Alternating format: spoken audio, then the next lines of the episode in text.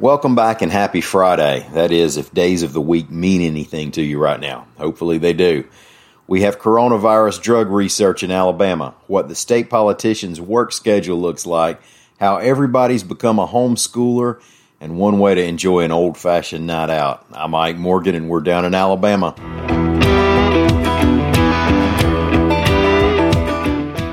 There are more than 70 places around the world that have been designated as trial sites for remdesivir, an experimental drug that might be developed into a treatment for COVID 19. AL.com's Amy Yurkanin reports that one of those sites is the University of Alabama at Birmingham, which makes sense. Remdesivir's development came out of research at UAB's Antiviral Drug Discovery and Development Center. It was developed as a treatment for Ebola, although it wasn't as effective as some other drugs. But it did show some success against SARS and MERS, which are, like COVID 19, coronaviruses. So, against this new coronavirus, it's shown some promise, and UAB is hoping to enroll eight patients in the trial. UAB's Dr. Paul Goepfert, quote, Remdesivir worked well in the test tube and animal models against a close relative of COVID 19. He went on to say, as an infectious diseases doctor, I hate to call it an exciting time, but it's really gratifying to have something to contribute to this problem we are facing.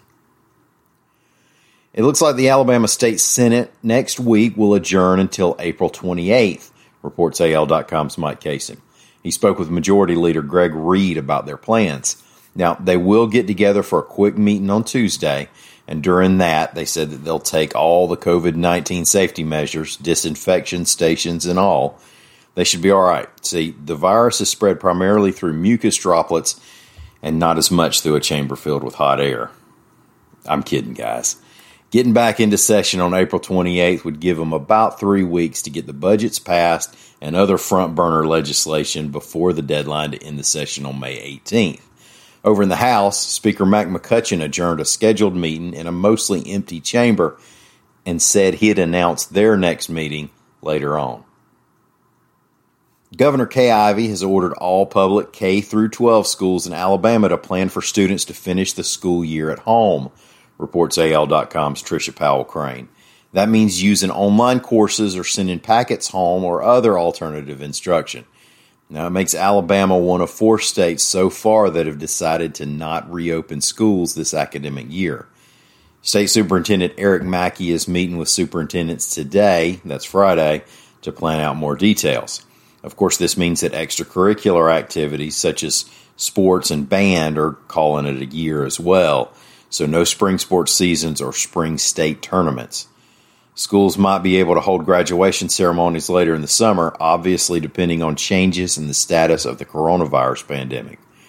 The state doesn't regulate private schools, so those will be making their own decisions with the guidance of state and local health departments. As so many other kinds of Alabama businesses, including indoor movie theaters, close because of the COVID 19 pandemic, there are a few drive in movie theaters that are already open this weekend, reports AL.com's Mary Colurso. And if you haven't been to a drive in in a while, some of them charge by the carload now, so you miss out on the joy of getting to sneak in in a car trunk like your mom did to see WW and the Dixie Dance Kings. Or maybe that was your grandma for some of you youngsters. Now, most of them also play the sound through your radio, so you don't have to face the embarrassment of tearing the speaker out of whatever they were attached to when you drive off. Some of y'all might remember that.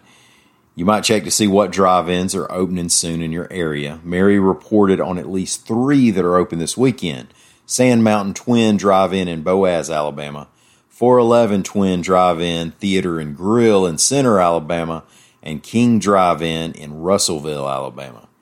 Also, Lawrence Specker reports that the pop up movie tour plans to run a couple tests this weekend and then do a series at Hank Aaron Stadium in Mobile. They'll be screening Back to the Future at 8 p.m. Saturday, and then for service industry workers and others who've been laid off, they'll show it again at 8 p.m. Sunday. And you young folks, if you've never been to a drive in movie, you need to while some are still around. Just don't take any drive in advice from Bob Seger songs.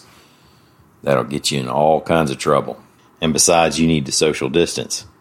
Thank y'all for listening. We'll be back here on Monday. Until then, stop by and see us anytime you want to, 24 7 on the internet at al.com.